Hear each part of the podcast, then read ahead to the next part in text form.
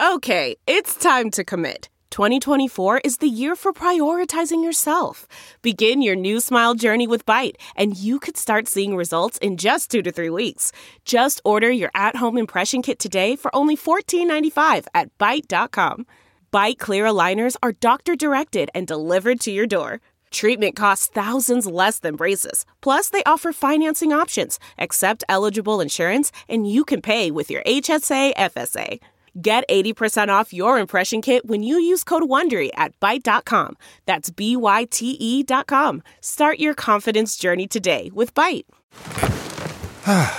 the comfort of your favorite seat is now your comfy car selling command center, thanks to Carvana. It doesn't get any better than this. Your favorite seat's the best spot in the house. Make it even better by entering your license plate or VIN and getting a real offer in minutes.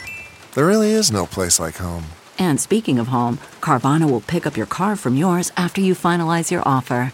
Visit Carvana.com or download the app and sell your car from your comfy place. Hi, everyone. My name is Bob Guterma, and I'm the CEO here at the China Project, the parent company of the Sinica podcast.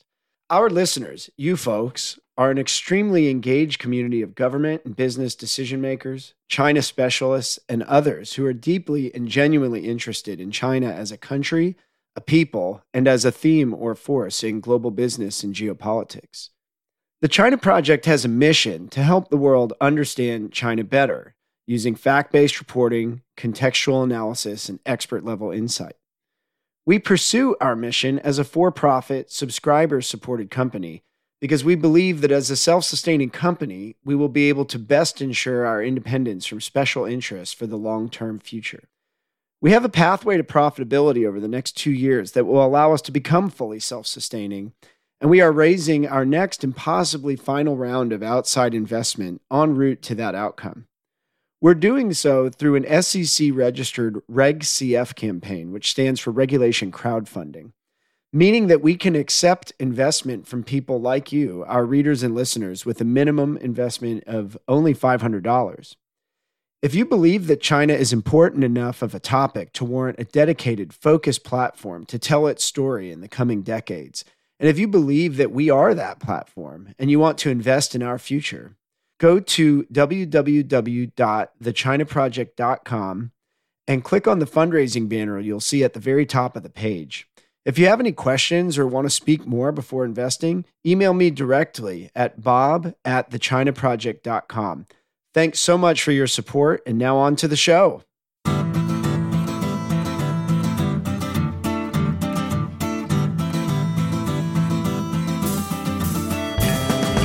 Welcome to the Sinica Podcast, a weekly discussion of current affairs in China, produced in partnership with the China Project.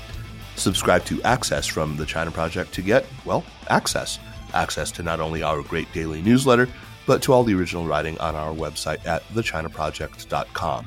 We've got reported stories, essays, and editorials, great explainers and trackers, regular columns, and of course, a growing library of podcasts. We cover everything from China's fraught foreign relations to its ingenious entrepreneurs, from the ongoing repression of Uyghurs and other Muslim peoples in China's Xinjiang region to Beijing's ambitious plans to shift the Chinese economy onto a post carbon footing. We also talk about balloons. It's a feast of business, political, and cultural news about a nation that is reshaping the world. We cover China with neither fear nor favor. I'm Kaiser Kuo, coming to you from Chapel Hill, North Carolina. They're calling it Balloon Gate, which for me at least captures some of the weirdness and the absurdity, the hyperbole, the hyperventilating the at once farcical and serious and tragic nature of this whole affair that began Wednesday when people in Billings spotted an enormous balloon in the big skies of Montana.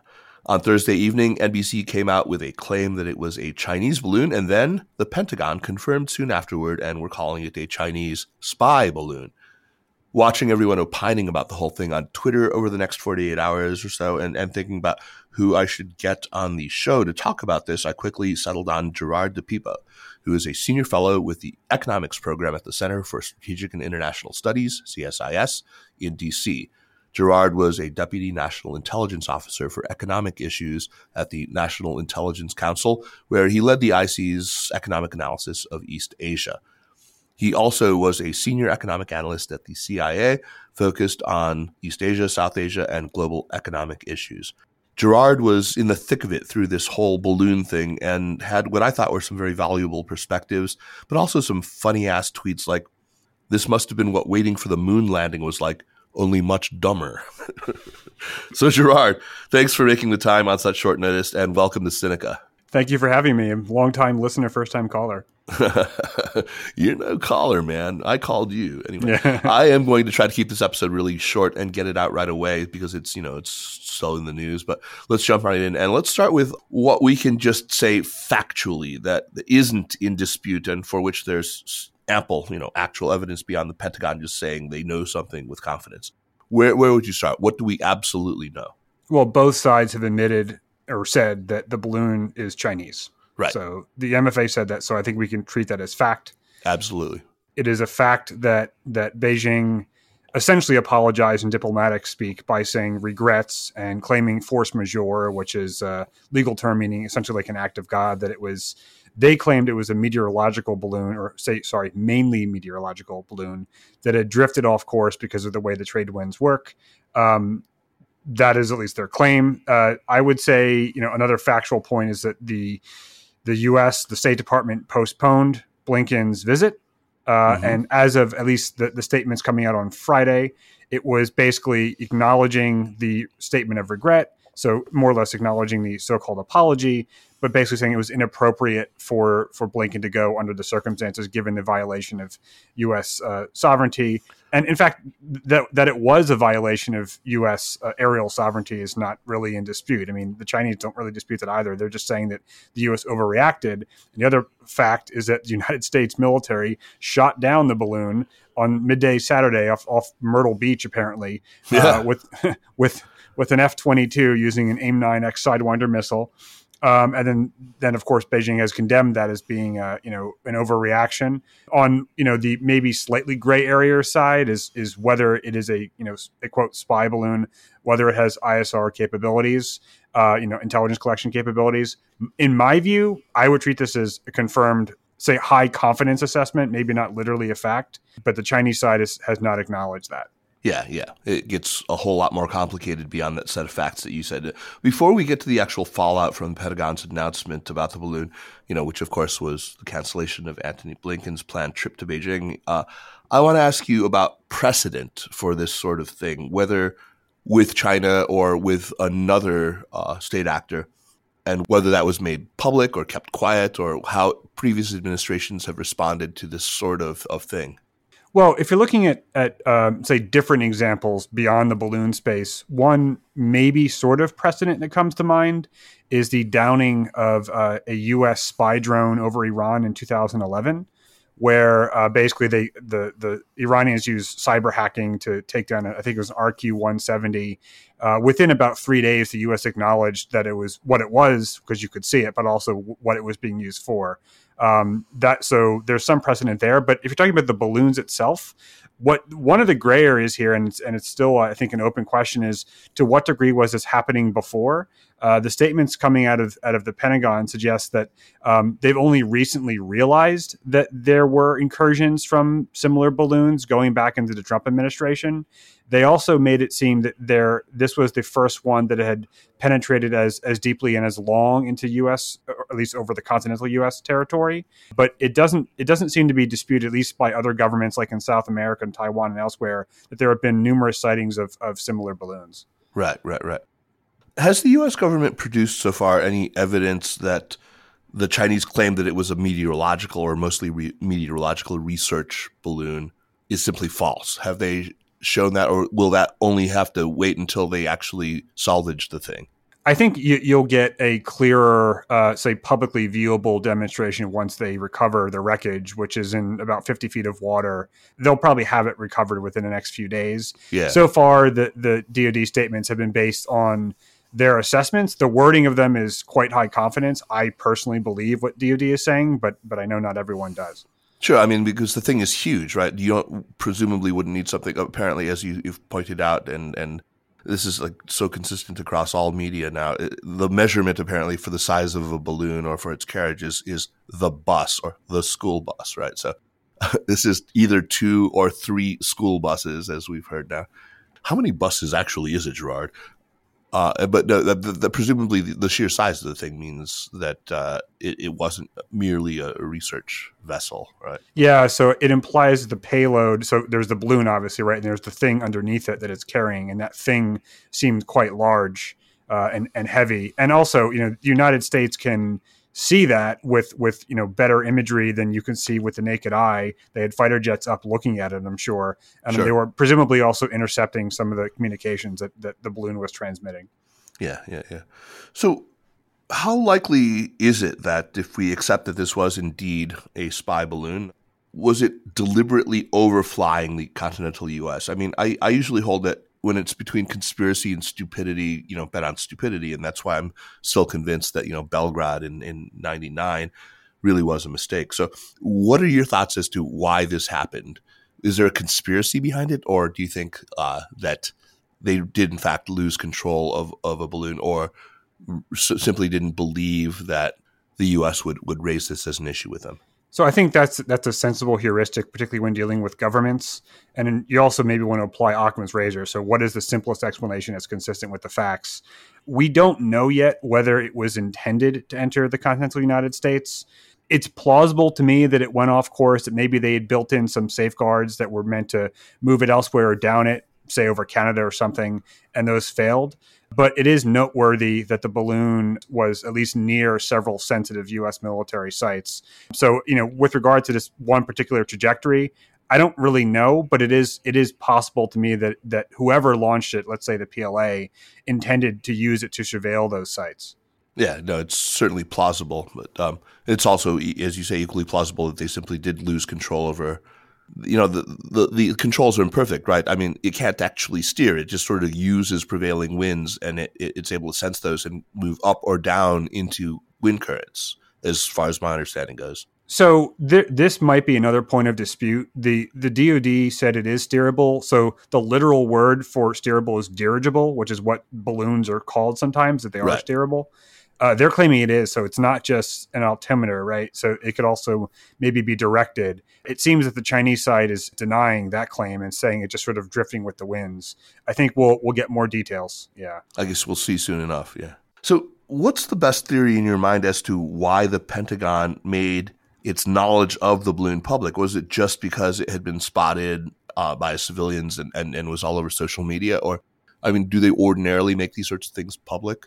I think the the theory that because it was spotted is is plausible, but it may be incomplete. Uh, as I said, you know, it appears, at least the Pentagon is claiming, that they are only sort of retroactively realizing by going through the, the data there were other near incursions, which might sound kind of strange, but actually is plausible with you know the way that a lot of data is collected.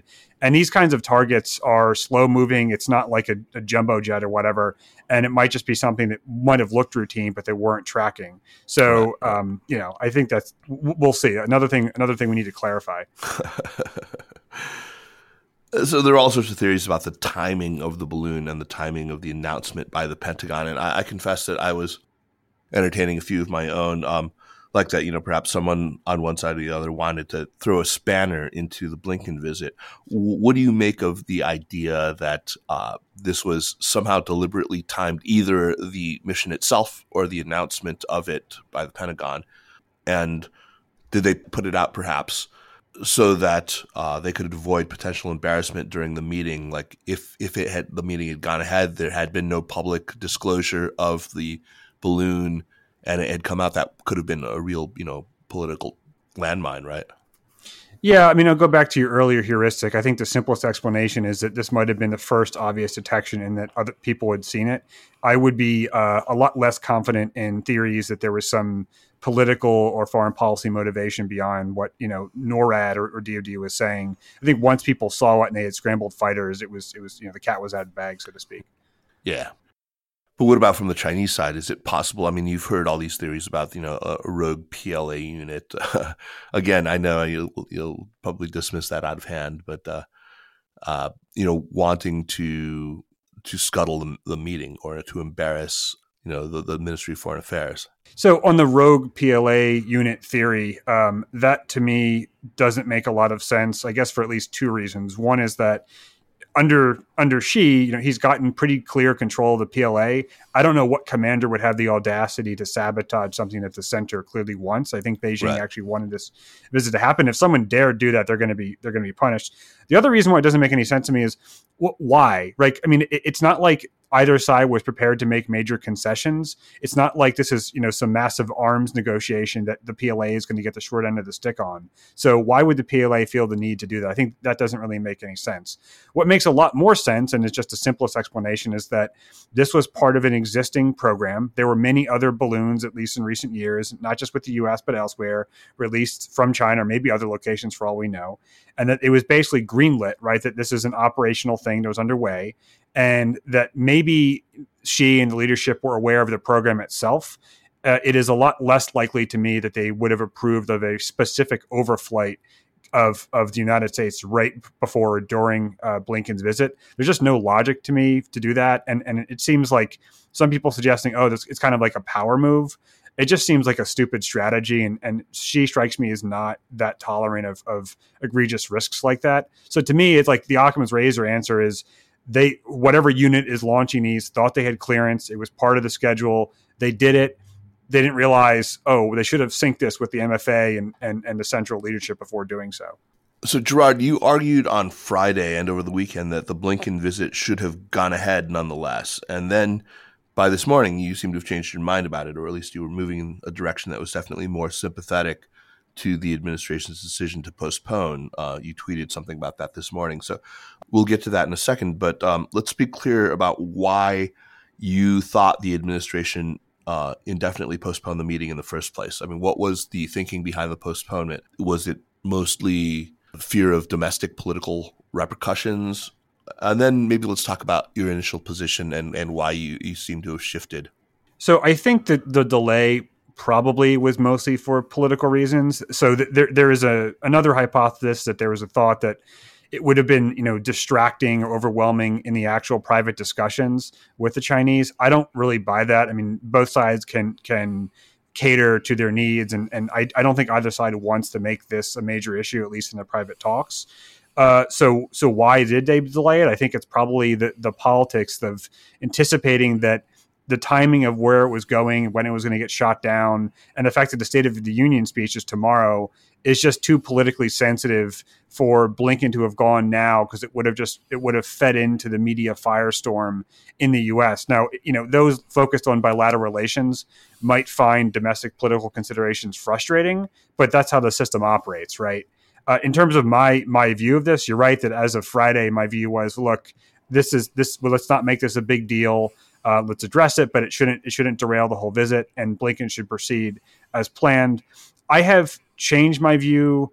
I think because I was maybe underweighting the political reaction on the U.S. side, and you know, frankly, this is why you have different stakeholders at, at NSC meetings, and you know, whatever you think of it, there are domestic political considerations. It seems to me that it probably would have sucked some of the oxygen out, at least in terms of the media. And I think there might be a, a better window before the, the two sessions in early March if, if we can move quickly to sort of get over the hump of at least this media cycle over the next week or two and then proceed with the trip. And, and, and I actually think that maybe maybe the Biden administration made the right call by delaying. And again, they made it clear that this is not a cancellation; it's just a postponement. Right, right, right.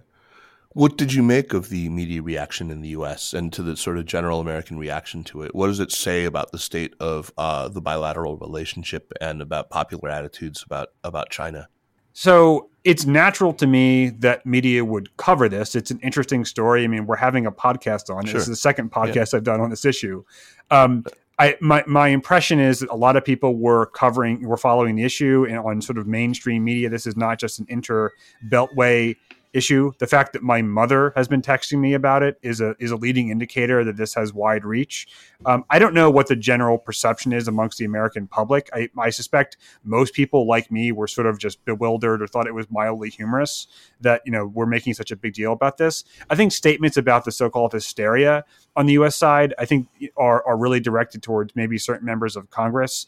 I think there's there have been a lot of commentators saying that the U.S. is overreacting, but this is a case where I think we need to be very clear in a distinction between the executive branch and the legislative branch. And in my view, the Biden administration is actually not overhyping it. I actually think they would like to move past this. It's Right, it's right. Congress that has different incentives, and they're the ones that are being uh, more hyperbolic. What does it mean for you know the broader state of U.S. relations? It's it just feeds into the existing sensitivity and paranoia. I don't know how much people's views about China will actually change because of this, but if anything, it's going to marginally push push to think the U.S. population to be more suspicious or hostile. Yeah, yeah, no doubt, no doubt. So, do you think that Blinken's Chinese counterparts, I mean, Qin Gang for sure, but also, you know, Xi Jinping himself and those around him, do they think, do you think they understand how this looked from here in the States and, and understood the, the domestic political pressures that Biden at least believed, you know, himself to be under? I mean, I, I can pretty easily imagine that Mike Gallagher and Chris Smith and Marco Rubio and all these others, you know, would have just had a field day had Blinken actually gone ahead with the trip. But does Beijing get that? My my guess is they they do. I mean, they're not going to say that privately or publicly, rather. Um, you know, Qin Gang was in D.C., so he he Yeah, as he former ambassador, he's they're, they're not stupid. I mean, they they can understand U.S. domestic politics. They're probably not going to you know quote blame Biden or Blinken for what what uh what Congress is saying, right? Right. That's what I'm getting at. I mean, does is, does this maybe understanding inform the relatively mild reaction in Beijing? I mean, maybe I, you wouldn't share my characterization of it as, as relatively mild, but it seems to me that they haven't flipped. Yeah, they haven't flipped, but it is interesting that as of today, the, the Chinese media narrative is still that this is uh, it is Chinese, but it's it's a weather balloon, and it was just some some errant winds, right? Right. Uh, which is going to make the risk of that is that if and when the U.S. recovers the wreckage and it becomes you know incontrovertible that this was a surveillance device, uh, that's going to put them in an awkward position. I mean, they, they could have, in theory, denied it was Chinese at all. If they did not, I think they eventually would have lost that battle just because of, of you know data about telemetry. But um, they're still sticking with their guns. With this is not a, a spy device narrative, which um, is is I should note is actually you know different than how the U.S. handled say the, the 2011 incident with Iran or you know the various U2 incidences during the during the Cold War. Which was how? How did we? What did we do with like Francis Gary Powers or with the, the 2011 spy drone? Yeah, well, I mean, we, we admitted that they were on spy flights, but of course, that's because of, of the aircraft involved, right? So people don't know much about balloons. We're all pretending to be balloon analysts now. But if Yeah. you use a U two, right, like y- you know what that's for. It's literally a spy plane. Right. People people have asked me like, are, are there going to be? Is there kind of a slippery slope that now now Beijing will claim that that that various aircraft are civilian when they're not? Um, I think this really only kind of but barely works for balloons. It doesn't work for like a fighter jet or an obvious surveillance aircraft. And just from your understanding of Beijing's reactions and these things, will will Beijing be chastened by this, or will they be emboldened in any way? I suspect they got the message, which is that at a minimum, uh, if you're going to keep doing these types of operations, they better not cross into our airspace. And I also think that that if the U.S. were to do something equivalent, whether say a balloon or let's say a, a drone, another unmanned device that went over central China, I would bet the PLA would intercept it. And I think Sure. they get that. Yeah. So, do you think this does lasting damage to the bilateral relationship, or do you think this is something that, as you say, you know, a a, a trip prior to the two sessions in in early March might be able to patch over? I don't think it's going to matter much in the long run, but part of that is because I have a pretty bleak view of where U.S. China relations are going. Um, Yeah. Part of the answer to that question depends on what you believe would be the plausible outcomes of the Blinken visit. Uh, while I support the, the visit, I think you know that, that talking is better than not talking, at least in this case. It's not clear that either side has a clear set of deliverables, right, or anything that we're actually negotiating over. People say, "Oh, the visit is intended to put a floor under you know falling U.S. China relations." I hope it does, but it's not clear to me what the mechanism would be for that because both sides have antagonistic policies in different domains, and I don't see them stopping with that, right? So, and nor are they going to negotiate that away. So, I think it's more about you know reestablishing communications and reaffirming red lines and reassurances. But but in the long run, um, I don't think this changes that much, to be honest. So, is there a sense in which this incident maybe will improve those communications or make the, the necessity for them more more conspicuous? I think there is maybe a slight potential for a silver lining here, which is uh, previously the United States has been pressuring China to resume military to military contacts. Right. This has been basically suspended since the Pelosi visit. Uh, the Chinese reluctance to do that is in part because they see this as an asymmetric concern for the U.S. because the U.S. flies SRO flights uh, not within Chinese airspace but near it, and so from their perspective, it's like, well, this is just a problem for you. It's not a problem for us.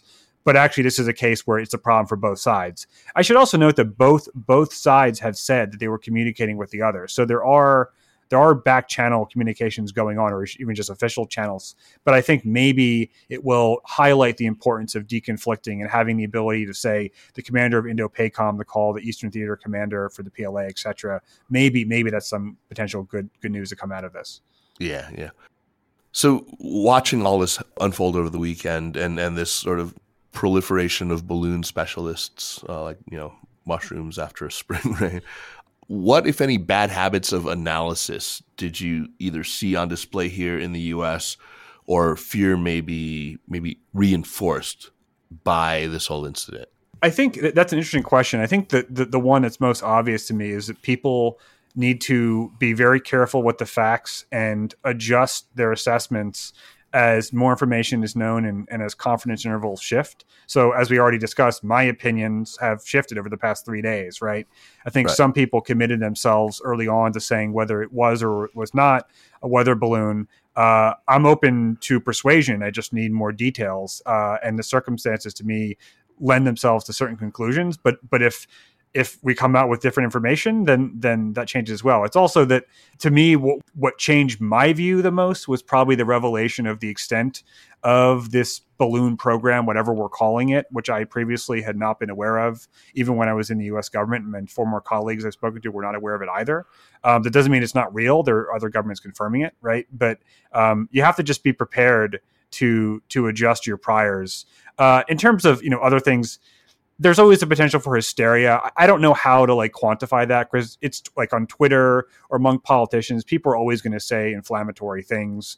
I don't know if this is like worse than usual or not, but to me, it's just this is a late breaking story and something that you have to be careful with the facts in. And I should also note that in that vein, I'm sympathetic to, in a way, both sides in that this was not planned in my view and they're both having to react very quickly under particularly on the US side under conditions of pretty high uncertainty at least at 1st mm-hmm. and so I understand why if you're the Biden administration you want to be risk averse and you don't know how know all the facts yet that you might just sort of try to buy time and pull back. But I think once more facts are known then then you know things will settle down and we can proceed you said you were sympathetic in some sense to both sides. What what's the other side you're talking about? Across the aisle or across the Pacific? I think well both, but especially across the Pacific. In that there are many people at the MFA who probably had no idea about this program, and and we're not we're certainly not planning to have their their you know uh, careful preparations for bilateral talks derailed. There's a lot of legwork that goes into these kinds of these types of meetings, right? And so, just as a former government official, I sympathize with other government officials everywhere. Well, Gerard, uh, thank you so much for taking time again on, on such short notice. Um, and I, I, know this is an abbreviated show, uh, but that doesn't mean we're not going to do recommendations.